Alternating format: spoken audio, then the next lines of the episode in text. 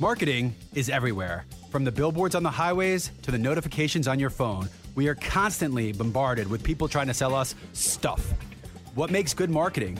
Are you doing enough in your life personally and professionally to market yourself?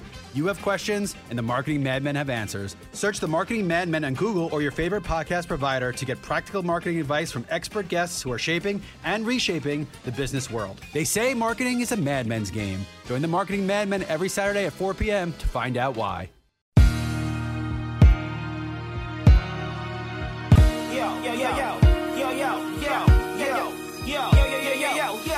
Hey guys, welcome to this week's edition of Welcome to Mad Atlanta. We appreciate you guys making us your weekly destination to catch up with some of our favorite uh, Atlanta and Georgia guests, both past and present. Let's not waste any time. Let's get to this week's edition of Welcome to Atlanta. All right, uh, so tell me about John Rocker, the uh, the kid, the athlete, the baseball player. Give me like eight or ten year old John Rocker. How good of an athlete were you at that point? Um, I don't know, depends on what uh, what field I was on, I guess. Um, I was uh, I was a pretty good little football player. I uh, was kind of undersized, sort of skinny, uh, a little bit timid, if you can believe that. um, it was a baseball player. Uh, it was kind of kind of like a, uh, a duck in water uh, from day one. Um, you know, of course, I was uh, uh, was a bit awkward. Um, uh, tall, skinny, lanky, somewhat uncoordinated. So I was probably 17, 18 years old. Um, but at the point of being, I can still remember eight, nine, ten years old, uh, playing catch with my little league um, little league uh, practices, and the only people that played catch with me were the uh, were the coaches. No, none of my teammates would play catch with me uh, when I was eight or nine years old. I just I just I just threw too hard. So um, even from uh, from back in that time, uh, loved loved trying to uh, loved trying to throw hard, loved trying to throw every pitch I threw as hard as I could. Uh, had zero commands and was uh, known for uh, plunking people in wild pitches and balls in the dirt and everything else. And uh, I'm sure my my catchers, even as a 12 uh, year old, would say they didn't like me very much. Um, but yeah, I was just always real competitive back then, and uh, and uh, you know loved loved baseball from you know probably six years old first time I put a uniform on. So when did it become? And I know this is odd because every twelve year old dreams of doing what you did and playing in the bigs. But when did it become like sort of a reality that you had a lot of talent and people were paying attention and you had a chance to maybe fulfill that dream? You know, I don't, I don't, I, you know, I, I, I got the, and I always, I always tell this story. I got kind of the wild hair at my backside when I was about 13 years old because uh, I, I felt I had talent, and I felt that with with uh, an effort to cultivate that talent, I felt that I could uh, at least uh, my, my first and foremost goal. I want to play baseball at Georgia, um, and I, I never really thought much past that. I want to play D1, you know, major D1 college ball. The only thing I just kept repetitively saying to myself. Um, and and you know, I remember from the time being 13 years old, my philosophy was I had to do something every single day to achieve that dream, whether it was uh, reading about something baseball, uh, reading a, a book written by Roger Clemens, or reading a book written by Tom House, or, or whomever, or, or watching a game, or playing, or working out, or doing something. That was the philosophy at 13. I don't think I ever really realized uh, that that dream was going to be legitimate and had a a decent chance of being realized. Uh, probably until I was uh, about 15 years old. I was a sophomore in high school, and my high school baseball coach had been a team captain at Georgia back in the late 70s, uh, named uh, Jim Turner. Um, and then went on to play uh, some years with the uh, the, Reds uh, in, in their farm system. And Jim uh, Jim really promoted me. He promoted uh, his uh, just just just just pimped me out as much as he could. Uh, and he said he wanted to take me to uh, to Foley Field up in Athens and, and take me to my first college game. And uh, introduced me to uh, Jim Webber, the uh, or excuse me, Steve Webber, the manager, and all that. And he was that that was kind of my first realization that that Coach Turner's bringing me up here, showing me this environment. Because he really thinks I have a shot uh, playing uh, major D1 D1 ball at some point. And I kind of put two and two together. I'm like, oh, it seems I'm on the right path. Um, and I'll tell you a funny story about that day. That was my first college uh, baseball game I ever saw uh, and Joey Hamilton, who I had dinner with Joey two nights ago, was a dear friend of mine, uh, lives about 10 minutes from me here in Atlanta. Um, Joey was pitching for Georgia Southern and uh, just absolutely just shoved against Georgia. I think nine innings, one one hit, no runs, 11, 12 punch outs. I mean, just absolutely shoved. I, I told Joey that story. Like, hey, you were a lot skinnier back then too, there, Joe. Um, but that, that was that was my first experience. And that that really was kind of the the realization and especially seeing those players like, yeah, they're good, but I'm still three or four years away. I, I could be that good in three or four years. And that was kind of when the light bulb went off that, A, this man wouldn't be taking his time to promote me at this level and show me what this level was like if he didn't think in three or four years I could mature to that level. So, and again, the internet doesn't always tell me the truth, but I read that you threw three no hitters in high school. I did. How was like one? One was against St. Mary Catherine School for the Blind. uh, one was against uh, Paraplegic U, um, and I can't remember the third one. But uh, yeah, I, I, I, threw I threw three back in high school. Okay, so t- tell me this now. Two things then, right? So how was the recruiting chase? Because I know you committed to Georgia, but who else was interested? And when did when did Major League Baseball like start in your mind that somebody might draft you and you'd have to make a decision? Yeah, and and, and really the, the college and the pro thing were kind of simultaneously. I, I was getting just as many phone calls from from pro scouts as I was getting from uh, getting from colleges, and then of course all the letters and stuff like that. It was being asked by pro scouts, you know, at least once a month for the, you know, come sit down with them wherever and and, uh, and take the the 300 question psych test, which clearly uh, someone did not diagnose that very well. Um, but uh, you know, I, I, I, I really didn't think uh, along the pro lines up until I was about 17, maybe. Um, but still, just just had it dead set in my mind. I couldn't think outside the box. I was just thinking D1 college ball, D1 college ball, D1 college ball, and uh, it, it really wasn't until I guess probably that senior year uh, where I started having more pro scouts there than college scouts, and um, you, you see. Uh, you see behind the dish, and there's 30 guns back there, and 20 of them are Atlanta and Cleveland and Milwaukee and whomever. Um, and so that that's that's really when it started. Uh, you know, I guess I guess becoming fray, uh, becoming apparent in my mind. You got a big decision coming up here in uh, in, in June, and uh, went ahead and signed with Georgia. Um, took visits to uh, Southern to uh, South Carolina. Took visits to Auburn. Um, took a visit to Liberty University and all odd places. Um, so I took four of my five visits uh, to, to you know, pretty pretty uh, pretty decent programs. Uh, and really, even um, even after being drafted by Atlanta, it was uh, uh, you know, it was such a, a uh, I guess, a, a, I don't know, a serendipitous thing to be drafted by Atlanta. Cause growing up in Macon, and I can still remember, uh, you know, trying to watch. I, I grew up sort of out in the country in Macon, and trying to watch TBS on Channel 17 with with adjusting the rabbit ears uh, uh, on a on a well whatever given night, and and hearing uh, Skip and everybody you know doing their commentary, Skip and Pete and all that, and riding around uh, in the car listening to AM uh, AM 750 and listening to the Braves game. And I, I grew up from five years old uh, being a Claudell Washington fan, a Chris Chambliss fan. I was a, a huge Braves fan, so it was pretty nostalgic to get drafted by Atlanta. Um, but I didn't think the uh, the draft pick was high enough. I was I was hoping to go somewhere in the top ten rounds, um, and didn't.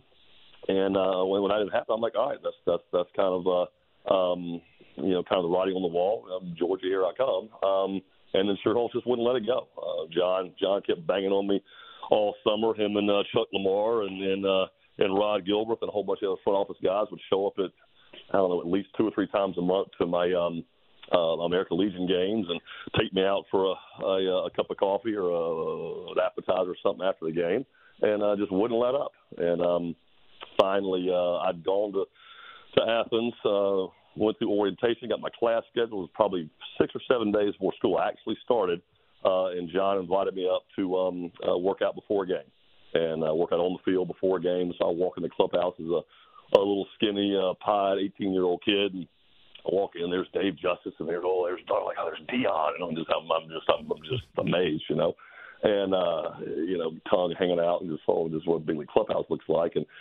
and I went out on the field, and, and Marvin Freeman was throwing in the bullpen. I, I can remember this like it was yesterday, and um, and uh, threw with Leo uh, uh, for for a bullpen session, and went back in and, and, and got dressed and uh, you know showered and all that kind of stuff. My, my scout uh, came to came to get me. He's like uh, Chuck and John want to see upstairs and uh, in, in Chuck's office, and uh, I'm there with my my mother, my father, my uncle, um, and they're trying to you know put on their their best uh, their best player agent cap, which uh, was was no match for uh, for John and Chuck. And I sit down and Chuck just shoves the contract across the desk. He's like, "You ready to sign it?" Like, yeah, fine, give me that thing. So that was uh, that was it. I had to call Steve Webber up, the uh, the Georgia manager, and we're starting school in five days, Steve. But uh, yeah, I'm not coming. So that was, that was a, what was your? Was, uh, do you remember your signing bonus? Uh, fifty grand, fifty grand plus school. That was it. And at that back, age, though, back, in, day, that wasn't, that, back in '93, that wasn't uh, that wasn't changed. No, uh, I mean for an 18 year old, was eighty five thousand dollars or something. But yeah. uh, but uh, I was I had I had bigger numbers in mind, but uh, you know we, we decided to do that. And, and uh, another funny story, like I said, for an 18 year old kid to have to to call up a grown ass man like Steve Webber, who's the, the manager of a major D1 program, and five days before school started. And, and I don't know how much you know about college scholarships uh, when it comes to baseball, but there's 11.7 scholarships. I'm sure you already know this, Matt. 11.7 scholarships for the entire whatever 25, 30 man roster, whatever it is. And I was getting 93% of the scholarship, so basically a full ride. Uh, where you know the other 10 and a half scholarships are getting divided up between 24 other guys, so they, they were probably giving me the biggest scholarship on the team. And then to to give that scholarship back, uh, literally less than a week before school started. I'm sure Steve Webber hung up and cussed my name for the next several days. But uh, um, we're in, in in New York playing the Yankees in '99. I guess well, I don't it was game two or three or something like that. I think it was actually game three. And we come back to the uh, uh, to the Grand Hyatt in Manhattan. There, and I'm going into the lobby bar to you know, have a drink with some folks, whatever. So I'm sitting there, I think, with Leo or somebody, and uh, tap on the shoulder. I turn around at Steve Webber. Uh, he was he was scouting with the Yankees at this morning. He's like, "Yeah, John, I guess you made the right decision." Steve, I appreciate that. So, so I thought that was that well, was, uh, was that was kind of kind of humorous. Tell me, okay, so you make your minor league debut, and I've heard many times like the college experience is the college experience, and it's it's night and day when you're riding on buses and you're doing the whole minor league thing. What was the minor league debut like, and did you have any regrets at all early? Uh, not regrets. I mean, I had enough success early. Um, I can't say I had regrets. Um, you know, the Miley debut. Honestly, I don't remember. Yes, I do remember it. It was in uh, in Burlington, North Carolina. It's the Burlington Indians. Uh, I started. I was a third starter on that team, and and Bartolo Colon opened the season up uh, against Jason Green, and Ben Bart was just blowing cheese. He was he was he was top like 102. Uh, he also was much skinnier back then. Um, and of course, Bart and I became teammates in Cleveland. He's absolutely fantastic guy. But uh, you know, as far as my specific start, I think I threw okay. I think I went four or five, maybe go for one or two. Um, but not not really regrets. I mean, I was uh, you know as, as tough as the minors are. Uh, I was always happy being there. I was always happy playing. Um, you have some, you know, obviously the, the, the natural doubts about your ability. Am I good enough? And, and my God, look all the great players around me, and look who's ahead of me. And my God, look at the big league staff. I'm cracking that staff. Uh, there, there's there's you know certainly a lot of uh, doubts of you know your ability to have success, but as far as regrets of you know oh shit I should have gone to college, um, you know not really. Um, because I, I was still in touch with a lot of my, my buddies. Of course, were in college, and it was the the frat parties three, four nights a week, and and um, you know the, the entirely too much drinking and boozing and partying and that. I, I just I thought if I was in that environment, uh, probably would have, you know, probably would have drank the Kool Aid too and been right along with them, and and may have seen a baseball career kind of go up in flames, um, uh, you know, on account of you know alcohol and girls. So. Yeah. How did the uh, transition go from starting to relieve pitching in the minors? Uh, you know, I did. I, I only relieved for a brief stint um, in the minors, uh, which this this ab just absolutely just chapped my ass. Um, I finished the season in '96. Uh, I'm sorry, I'm kind of doing errands here. Um, I finished the season in '96 with the Durham Bulls. Had pitched between Macon and Durham. Uh, I think I had like a I don't know, it was maybe ten and six. Not a great, you know, great win loss, but my ERA was like in the low threes. I led the entire organization in strikeouts, um, 150 some odd strikeouts, and you know, 130 innings. My walks were a little high, but still, I mean, I overall had a, a pretty pretty damn good year. Coming to spring training, of course, you know, think I'm going to be in Double A and all that. They send me back to Durham as a mop up guy. I'm like, you got to be shitting me. I mean, send me back to Durham, and I wasn't going to pitch unless we're up or down by five or six, you know.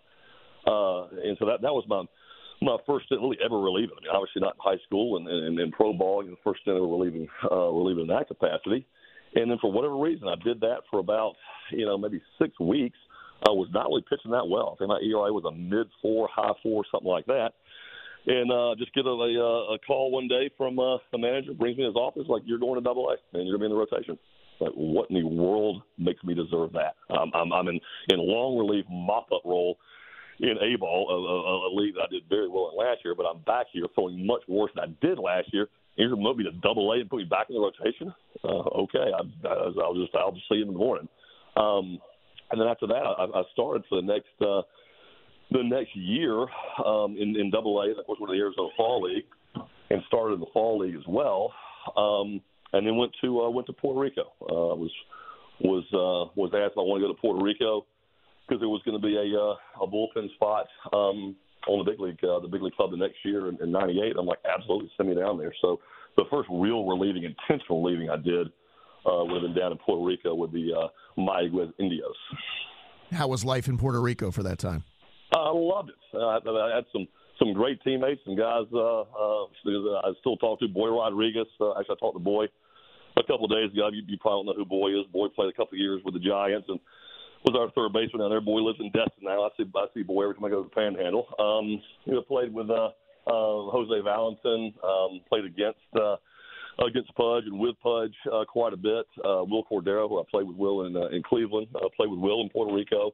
Uh, made a lot of good friends down there, and and, and played with a lot of a lot of good ball players. And really enjoyed myself. I went I went back uh, two more times in subsequent years.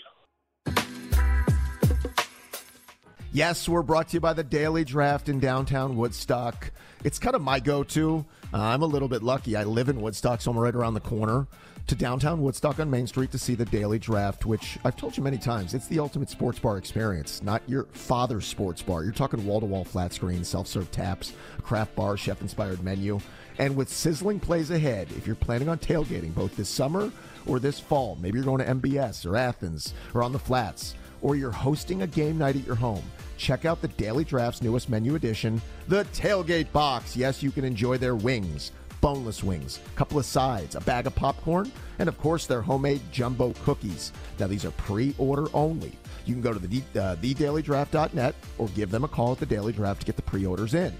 If you're also looking for a new place to grab lunch during the week or even order on Uber Eats, check out the Daily Draft. They have a great lunch lineup for only 11 bucks Monday through Friday from 11:30 till 3:30.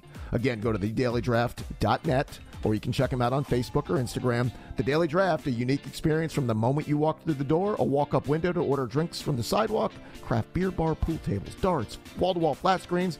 You won't miss a single second of the game. Go check them out today at the Daily Draft. A lifetime of hard work.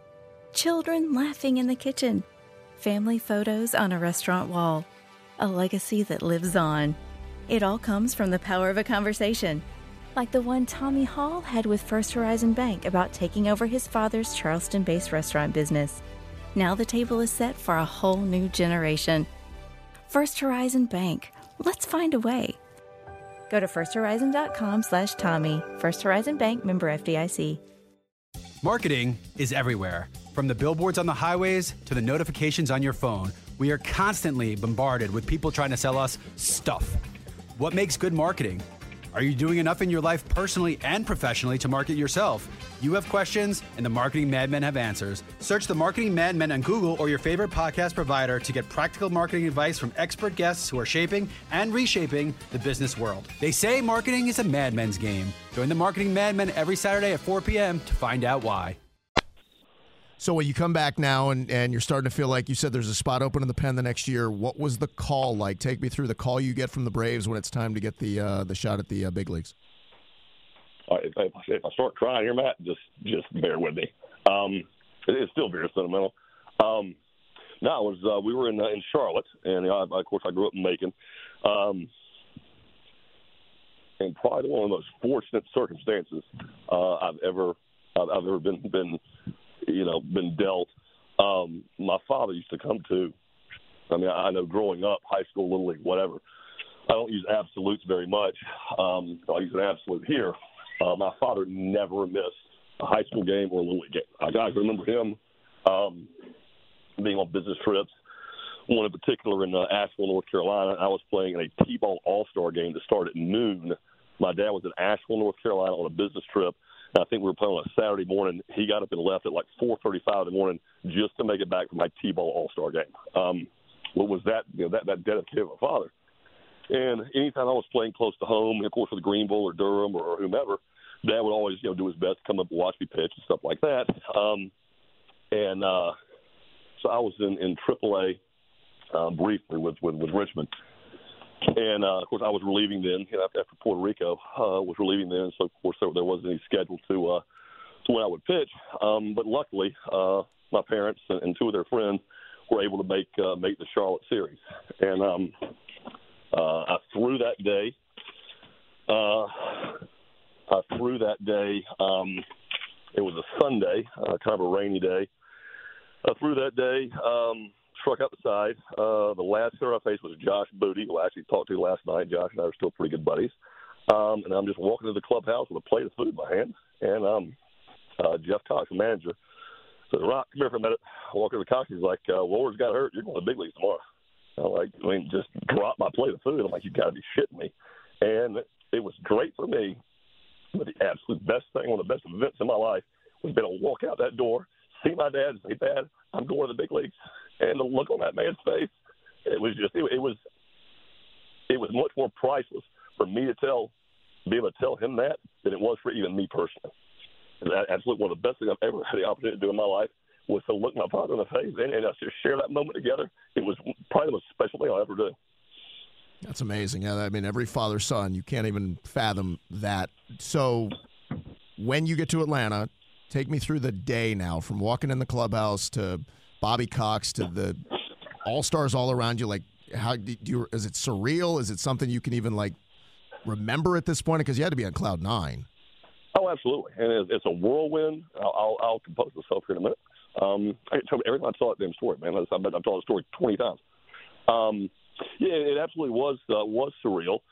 Um, you know, I had, I had to fly back after the game to Richmond um, and catch a flight from Richmond, uh, like a I don't know, like a 7:30 flight from Richmond to Atlanta. So it was, it was one of those really, really early mornings. Um, of course, didn't care. Uh, had not been in, in contact at all with the traveling secretary uh, guy Bill Acree. So I, I get to Atlanta, have no idea where I'm going. Uh, I had only heard that the big league team stays at the Marriott. So I go to the Marriott, and they're like, "We got no reservation for you." I'm like, well, where am I supposed to go? I have no idea where, what hotel I'm at or anything. So I think I, uh, I think I went to the ballpark or something. And Marriott, not so much. I was in like the Hampton Inn. Remember that Hampton Inn that was like two doors down oh, yeah. from my train? I was still like, yeah, here's the I see a better hotel than this. It's freaking double A. Here I'm the big league saying in Hampton Inn. Thanks. Um, but it was uh, it was uh, you know it was that, and you know I don't care if I had four hours of sleep. Um, you know I wouldn't go to bed for you know wouldn't, wouldn't go to bed for the next two days. Uh, uh, which is absolutely on, like I said, on cloud nine. And I think the biggest the biggest thought because there is you know for, for for most of us there, there's you know the freaks out there, the Alex Rodriguez's, the Andruw Joneses, the the Ronald Acuna's. They're just such freaks that they they understand. I think in their mind it's just a foregone conclusion. I'm going to be a big leaguer. It's just a matter of when. Um, you know, for for most of us that are talented players, but we're not phenoms. Um, it, it's a grind. It's a struggle. It's a grind. You have those days where you're like, I'm, I'm going to be selling Lady Kenmores. You know, by, by the end of this year, I'm going to be selling used cars and and you just uh, you're never really for sure until you get that call, and it's just I mean it's such a weight lifted off. And for me, the first thing I thought uh, when I walked out, when I walked out on the field and Turner Field and just saw that the vastness of the stadium just go up around you, obviously have never played uh, in a venue that size, is they can never take this from me. I, I made it, and you can never take it away from me. And it's just just a just a very uh, I don't know, just a very satisfying, very just just huge Excel moment where it's just, and you just you just have a you know a, a, a life flash before your eyes kind of thing of the last four or five years, and the bullshit bus rides and the gas station hot dogs at two in the morning, all the crappy hotels and the shitty ballparks and the the showers that won't drain, so you're standing in ankle deep filth of your of your own teammates uh, and you, you look back and then you know you see the the grass that could not be any greener in this massive stadium around you. And it's like, you know what? They can never take it from me. And um, it's, it's just such a special feeling. It really is. What was the uh, first interaction with Bobby and Leo like? Uh, you know, some some you know other young punk reliever that uh, you know was up here trying to help the club. Where they didn't they didn't you know, have any any any grandiose plans for me. It was, uh, you know, Rock, uh, you're here, over there. Uh, EP starts in uh, 20 minutes. We'll see you out there. It's just very, very matter of fact. Yeah. Tell me about your first major league appearance. Now, when you get, was it that night? Did you have to wait for it? When did you get in your first major league game? No, I um, I uh, I had two nights off. Uh, my first appearance was on, uh, no, excuse me, one night off was uh, May 5th of '98 against the uh, the Dodgers. Uh, First hitter I faced was uh, Todd Hollandsworth and struck him out 3 2 looking away. Um, and for some reason, the hobby called a 3 2 breaking ball. I shook him off. And Leo was so impressed I shook all the off. I'm like, I threw, a, I threw 98. I'm going to 3 2 breaking ball. So I do a lefty. But I remember Leo was like, "Oh, I can't believe you shook him off. Wow, that's, that's you're, you're really, you're really, really mature." I'm like, "How mature? It's just that's common sense, man." Um, and then uh, I can't remember the second hitter I faced was. The the third hitter was Eric Young, OEY. I grounded out six four, uh, and that was my uh, that was my first outing. Yeah. had a great rookie year too. I'm looking back. You had a 2-1 ERA. You appeared in 47 games. You became a big part of that bullpen, and that was a team that. I mean, you're right in the midst of the Braves' run. You guys end up in the postseason again. I think '98 was maybe the Padres in the NLCS. So, give me your. that Uh, was a hell of a series too, wasn't it? it, well, yeah, that was the Kevin Brown. Even though we lost, that still a hell of a series. What was playoff baseball like for your first taste?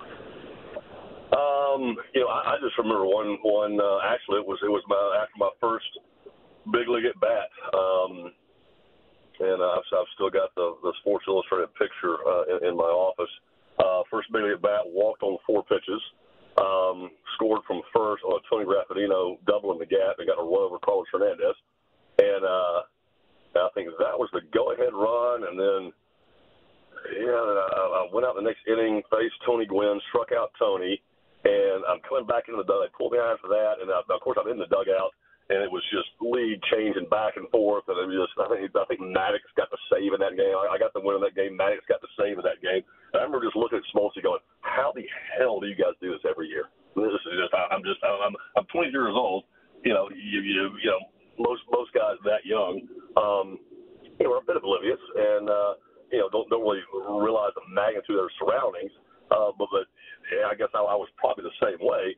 But you know, when you've got 80,000 Qualcomm all waving a white towels at you, the leads are going back and forth, and you know, again, I think that that, that game ended with Maddux closing and Kevin Brown coming in uh, to to oppose Maddux in like the 11th inning or something like that. And I just remember looking at this about how he uh, just my, my my nerves are shot. They're absolutely just you, you guys have been doing this for what eight, nine straight years now. How do you keep doing this, man? That's why, that's why he bald. That's why he went bald too early. It happens, right? It just eats away. So '99, you come in and, and you take over the closer role. Tell me how that process happens because you had 38 saves, you had a huge year, a 2.4 ERA. Um, how did the process work where you took over in the back end? Um, you know, I, I remember going in uh, to spring training um, first week or so, and then Lou telling Leo, I, I want to close games for you this year, and and uh, you know, did a, a tremendous job for us the previous year. Um, unfortunately, his year uh, in '99 was cut short with that uh, with that elbow and um, in spring training, and um, you know, it, it wasn't you know, what I said to Leo, but I think you know, with, with the numbers uh, as they were the previous year, I think that was certainly a thought. Uh, and then you know, we kind of get in Leo's ear saying, "I want this." Uh, it was it was kind of like anything else. He wants it. Let's let's let's throw him out there and see if he can swim. So. Um, you know, I think that that's kind of how it worked. And then, like any with anything in baseball, uh, with anything in any sports, um, you know, they'll they'll throw you out there, and if you can prove yourself, you'll stay. If you can't, then uh, we'll find somebody else who can, and we'll do it pretty quickly. Uh, and fortunately for me, I uh, I start off '99 uh, pretty strong, and and banged out uh, you know uh, quite a few saves pretty quick, and um, uh, you know was was uh, instilling confidence in, uh, in Bobby and Leo, and um, so it stopped. Hey, are you tired of shopping your car and home insurance every single year? Well, somebody's got to do it. But that somebody doesn't have to be you. At the Rose Group, we can get you up to 10 insurance quotes in less than 10 minutes. Visit us online today at rose-group.com. This morning in North Carolina, wheels are spinning. Determination is winning. A passion is now a thriving business, and it shows no signs of slowing down. How? The power of a conversation, like the one Clint Spiegel had with First Horizon Bank about starting a bike wheel manufacturing facility in Asheville. Now it's not just talk, it's rubber meets road. First Horizon Bank. Let's find a way. Go to firsthorizon.com slash Clint. First Horizon Bank member FDIC. Marketing is everywhere. From the billboards on the highways to the notifications on your phone, we are constantly bombarded with people trying to sell us stuff. What makes good marketing? Are you doing enough in your life personally and professionally to market yourself? You have questions, and the Marketing Madmen have answers. Search the Marketing Madmen on Google or your favorite podcast provider to get practical marketing advice from expert guests who are shaping and reshaping the business world. They say marketing is a madmen's game. Join the Marketing Madmen every Saturday at 4 p.m. to find out why. You guys had a great year that year, despite all the injuries. I mean, you guys, Galarraga was out that year, and Javi gets hurt, and it was one after another. It ends in the World Series against the Yankees in '99 in the midst of the Yankee run. So, like, take me through just being in that clubhouse. I mean, how much fun was it? How serious was it? Because winning for the Braves at that point, it was World Series or bust in that era. So, what was it like on a daily basis with that club? Um, you know, I tell you, and this is what I think about. Of course, the you know, uh, well, the, the the the mentality, which you know, so much of winning is the mentality, and you know, it, it got to the point the, the end of that uh, that season.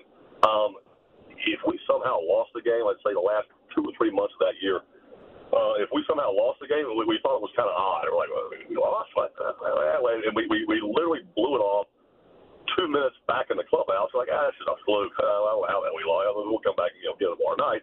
And uh, I, I think we beat the Mets that year by I mean, double digit lead, I believe. I don't remember exactly what it was, but I think it was 10, 12 games.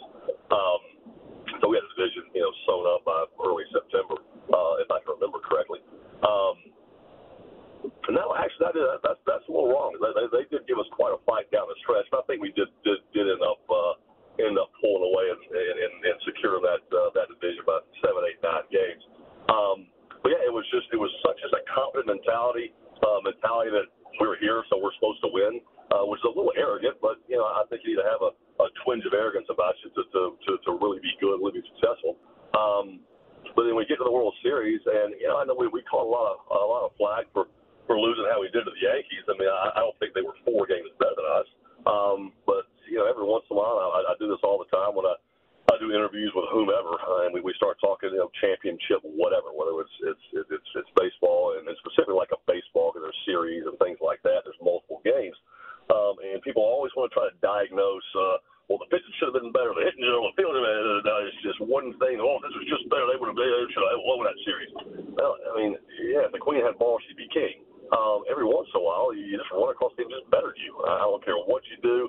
If you play perfect in, in four or five four out of the five fastest of the game, you're still going to lose. You might lose four games to two, but you still other team is better than you. Um, and unfortunately, that that was the case with the Yankees. They they were a, a little healthier than us. Uh, like I said, we just didn't have Andres for that series. Um, and B, they they were just a little better. I mean, they they were they're they're, they're back in the bullpen uh, was a little better than we uh, than we were. Um, their starters is kind of hard to you know hard to say anybody's better than uh, than Tom and Greg and, and John, but I mean, God, I mean, look at their uh, Pettitte and Clemens and uh, uh, I don't know who they're. Who I think El Duque then. Yeah, okay, could have been him. Um, you know, they're, they, we, we might have had a slight, you know, slight edge there, but not by much. Um, and when it comes down to it, they they, they were they were just uh, you know a little better than us. And I think a, a third thing too that I always talk about when it comes to playoff baseball it doesn't necessarily come down to who has the best players. It's who has the best big game players. Guys, when when you know you, you, you, you, you nuts from the chopping block, uh, I'm going to come up with a big hit or a big pitch or whatever. Uh, and, is there anybody in the last quarter century of baseball, if not longer,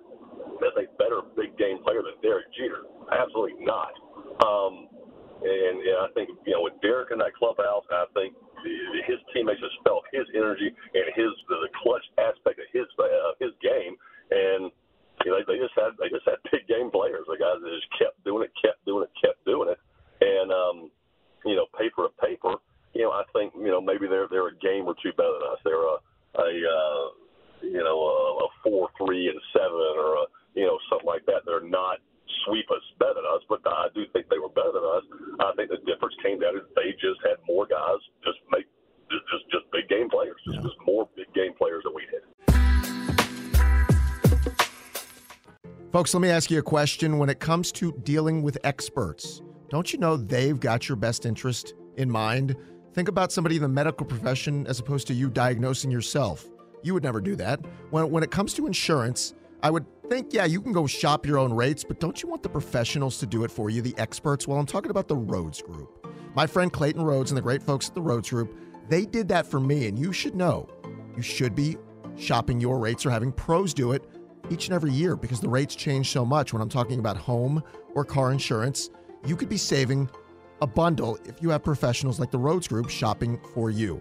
They did just that, and they saved me a couple of thousand dollars a year with home and car insurance combined. You can be the next to save a bunch of money with the Rhoads Group. I want you to go to their website. It's rhoads group.com. It's spelled R H O A D S group.com. Or follow me on Real Matt Lana on Twitter. You'll see the link. You can click over and have them give you 10 quotes in 10 minutes at the Rhoads Group. Locally owned, a great bunch of folks who are professionals when it comes to finding you the best rates. Go to rhoads group.com, have them shop your rates. They'll give you 10 quotes in 10 minutes at the Rhoads Group. Marketing is everywhere. From the billboards on the highways to the notifications on your phone, we are constantly bombarded with people trying to sell us stuff. What makes good marketing? Are you doing enough in your life personally and professionally to market yourself? You have questions, and the Marketing Madmen have answers. Search the Marketing Madmen on Google or your favorite podcast provider to get practical marketing advice from expert guests who are shaping and reshaping the business world. They say marketing is a madmen's game. Join the Marketing Madmen every Saturday at 4 p.m. to find out why. This morning in North Carolina, wheels are spinning. Determination is winning. A passion is now a thriving business and it shows no signs of slowing down. How? The power of a conversation, like the one Clint Spiegel had with First Horizon Bank about starting a bike wheel manufacturing facility in Asheville. Now it's not just talk, it's rubber meets road. First Horizon Bank. Let's find a way. Go to firsthorizon.com slash Clint. First Horizon Bank member FDIC. Okay, so what about you that year? Like, there's a lot of stars already in that clubhouse. Chipper won the MVP. You had Cy Young winners, but you had, as I said, almost 40 saves. Do you start to notice your star getting bigger? What was your profile like around Atlanta? Um, you know, it, it was it was getting bigger, but I'm still not Chip. Still, still not an MVP. I'm still not uh, not toting four Cy Youngs. Um, yeah, it's it's uh, it's real easy to be out in public. Um, you know, after a year like that, you're you know a punk kid that's 24 years old uh, and start start you know start thinking you're pretty cool, uh, your your bubble gets popped really quick. When you walk back in that clubhouse and see all that hardware walking around, you're like, yeah, I, I'm, I'm still the ugly stepchild here. So, um, yeah, you get you get humbled real quick when you realize who your teammates are. So that off season, everybody knows about the SI stuff, and it comes out, I guess, in December. When did you realize how big or how much attention that thing was garnering? Was it did the parents call you? Like, how big did that thing get right away for you? Um, you know, we, we all we all know that. You know, we all know. I mean, looking back on it this many years later, is it something that you even like readdress, or is it something that even because I'm sure it gets brought up to you time to time, and how do you look back on it this many years later? Well, what do you mean? It never gets brought up. exactly. Um, no, honestly, man, it's, it's been 20 years, yeah. and and I, I, I honestly I rarely talk about it anymore. I have to. Yeah. So tell me about the end of the time with the Braves, moving on, uh, because your time here, and I a lot of people thought Rock was going to be the guy here for many more years, and as baseball goes, that changes. Uh, moving teams and changing locations, how difficult was that, and how much of a, uh, a change of like culture was that for you? You know, I, I was it was it was extremely tough, and you know, I, I uh, you know, I, I sunk like a rock in the pool uh, after I left Atlanta. There's there's you know, I think several aspects to that. I'm not I'm not you know, blaming anything or blaming that. You know, it was it was me out there throwing the pitches. But um, you know, as I was saying a few minutes ago, mentality um, and confidence and comes in yourself and just the feeling of I'm here, I'm going to win. Um, you know, that that that does have you know play a huge role in how successful and or not successful you are. And I didn't think it was be that big a deal when I got traded. Uh, I really didn't. Um, but when you look back and you say, you know, how lucky was I to play with an organization for 10 years and win as much as we did, to do as much cool stuff as I did, World Series and Yankee Stadium. That's every kid's dream, even if you're not a baseball fan. Um, and, you know, to, to, to be playing for a team like that, that I had been literally a fan of from the time I was four or five years old, the Skip Caray, Pete Van Wieren days, and how many games I would go to at, uh, at old Fulco uh, and, and buy a, a $6 ticket and, and, and, you know, and sit on the third row with 6,000 other people. Um, you know, did that plenty of times. I was at the game I was 12 years old uh, when Bob Horner hit four home runs against the Expos. I was actually at that game, still had the program, uh, and I got Bob to sign it about two years ago when him and I did a sign together. Um, so it was, it was, it wasn't just a job for me. It was, it was almost like I'm playing for my. You, know, you remember how loyal you were when you played high school? I mean, you were so loyal. Your high school team, and, and it was, it was something you were real passionate about when you were 18. It's my high school against my rival high school, and, and that's kind of how I felt with Atlanta. It was, it was every team in the big leagues was my rival because I'm, I'm, I've been a, a diehard Braves fan uh, you know, for the last 20 years of my life.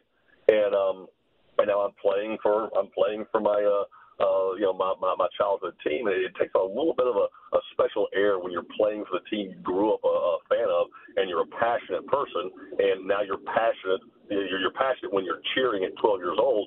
Now I'm passionate cheering while I'm playing. Um, you know, it's it's a, it's really another level that big of a deal. I'm traded Dak, you know, big league ball. And I can remember going to Cleveland, and I love my teammates there, and we had, had, had some uh, great team uh, uh, in of itself. But I can remember the first three or four innings every single night. I would sneak into the food room, close the door, and watch the uh, watch the Braves on TV. Huh. And uh, I'm getting ready to go out and try to close the game for the Cleveland Indians, uh, and I'm watching you know, the first four innings of the Braves game.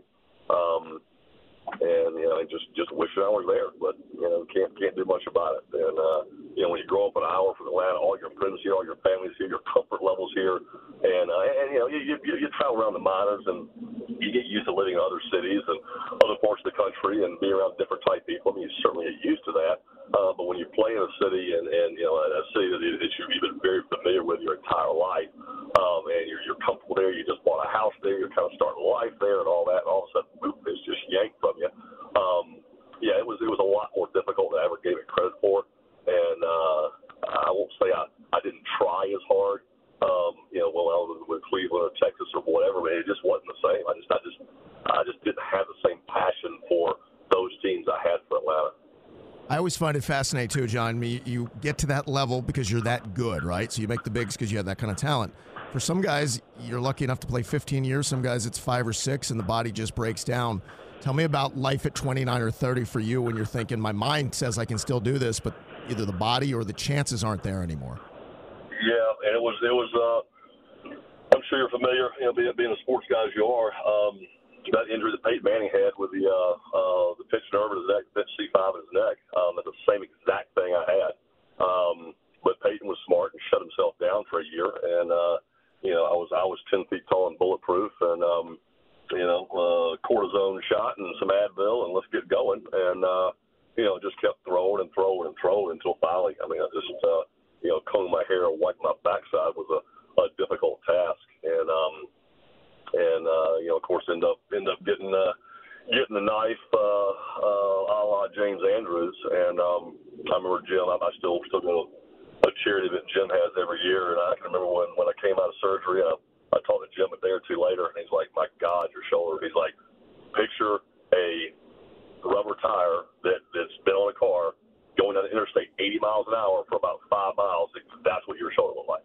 Uh, like, oh, really? It was, like, it was basically like putting a Humpty Dumpty back together again. Um, and yeah, like you said, you know, I, I went through about two years of rehab, and in my mind, but uh, you know, I'm, I had to. I went down to to, to, uh, to Venezuela to play winter ball, and you know, when it was taking me literally between stretching and throwing a half an hour to get loose to throw 84 miles an hour, um, I was like, yeah, this this ain't gonna happen. Hmm. Um, I mean, my my breaking ball used to be in the in the upper 80s. I wanted to be in my fastball, grunting and groaning would barely touch 85. Um, so yeah, you, you, you think mentally, I can still do this. Um, but yeah, when that when that that mitt pops, like, ah, that's a pretty good one. 83. what? no, no way. Are you, are you, are you, are you, are you punking me here? There's no way. Um, yeah, it was it was it was very very frustrating, very humbling too. So. Yeah. Uh, Post career writer, actor. I mean, you got some cool uh, reality TV. I mean, give me like the thing that to this day that you say I never saw that one coming, but it turned out to be enjoyable. Uh, I never saw Survivor coming. It didn't turn out to be enjoyable. I can safely say that. Um, it was a neat experience. Of course, I, I, I didn't I didn't lobby for it. I was uh, I was asked by CBS to be on their on their silly little show there. Um, I got nothing better to do. Sure, I'll do it. And uh, it was. I don't know if you're a fan of the show, if you ever watched the show. Um, whatever you think about the show, difficult. You know, there's got to be a buffet backstage. I take it wrong. Um, whatever you think about the show, it is much much worse in person. Um, and the only stat you really need to know is I was on that show for 11 days and lost 19 pounds in 11 days. Huh. I mean, absolutely just miserable. And um, yeah, it's just just just rough. So I won't go into details, but uh, but yeah, never saw that one coming. But it was uh, it was an experience, and uh, at least I can you know, at least I can maybe tell a tell a grandkid that story one of these days. Cross that off the bucket list. Um, what is uh, John Rocker right now? What like what will we see John Rocker doing on a daily basis today? Uh, I own a construction company.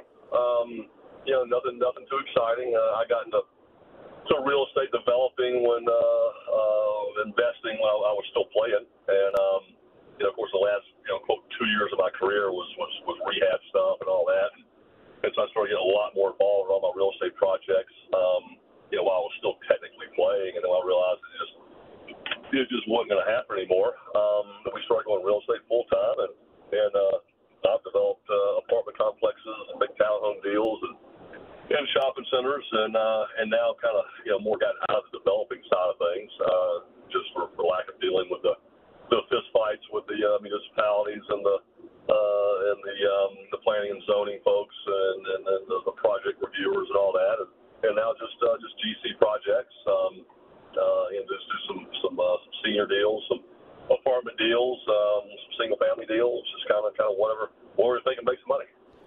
Well, Rock, great stories, man. Really appreciate it. It's, uh, it's been a heck of a ride. Uh, local guy, getting a chance to play with the Braves. Thanks for spending some time with us. We really appreciate it. Not a problem, man. Hope your hope your show's the uh, is a Yes, we're brought to you by the Daily Draft in downtown Woodstock.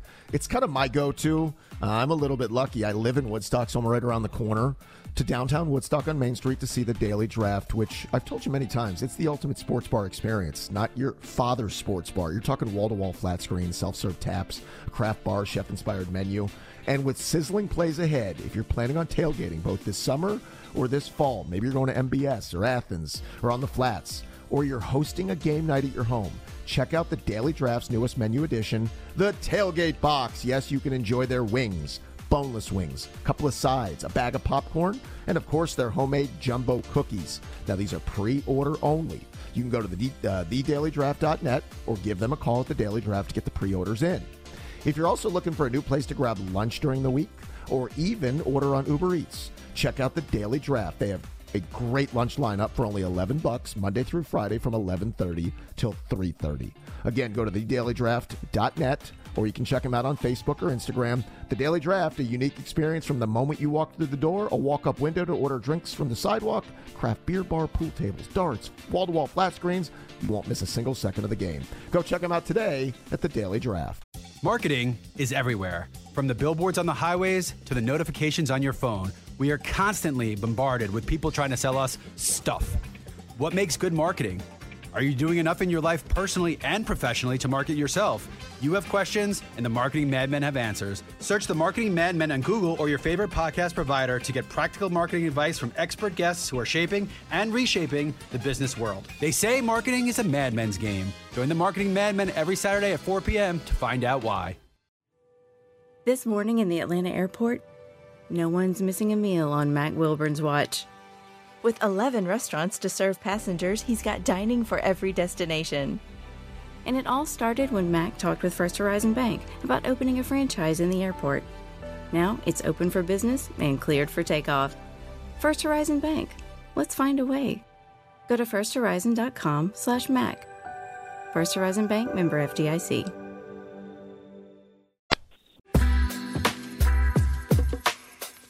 Guys, thanks again for joining us. We appreciate it very much. Thanks to Brian Murphy for producing the podcast, and thanks to you guys for making us your weekly destination. We'll talk to you next week on Welcome to Madland. Welcome to Atlanta where the players play and we ride on them things like every day. Big beats hit streets, see gangsters roaming and parties don't stop till 8 in the morning. Welcome to Atlanta where the players play and we ride on them things like every day. Big beats hit streets, see gangsters roaming and parties don't Marketing is everywhere. From the billboards on the highways to the notifications on your phone, we are constantly bombarded with people trying to sell us stuff. What makes good marketing? Are you doing enough in your life personally and professionally to market yourself? You have questions, and the Marketing Madmen have answers. Search the Marketing Madmen on Google or your favorite podcast provider to get practical marketing advice from expert guests who are shaping and reshaping the business world. They say marketing is a madman's game. Join the Marketing Madmen every Saturday at 4 p.m. to find out why. This morning in the Atlanta airport, no one's missing a meal on Mac Wilburn's watch. With 11 restaurants to serve passengers, he's got dining for every destination. And it all started when Mac talked with First Horizon Bank about opening a franchise in the airport. Now it's open for business and cleared for takeoff. First Horizon Bank. Let's find a way. Go to firsthorizon.com slash Mac. First Horizon Bank member FDIC. The fan is ready for Brave season. Are you? 3 1 smoked high in the air, deep center field, and heading for the horizon. A home run by Olson. We're streaming every game of the Braves 2024 season free on the 680 The Fan app. So make sure you download it now and don't miss a pitch of the Braves this season.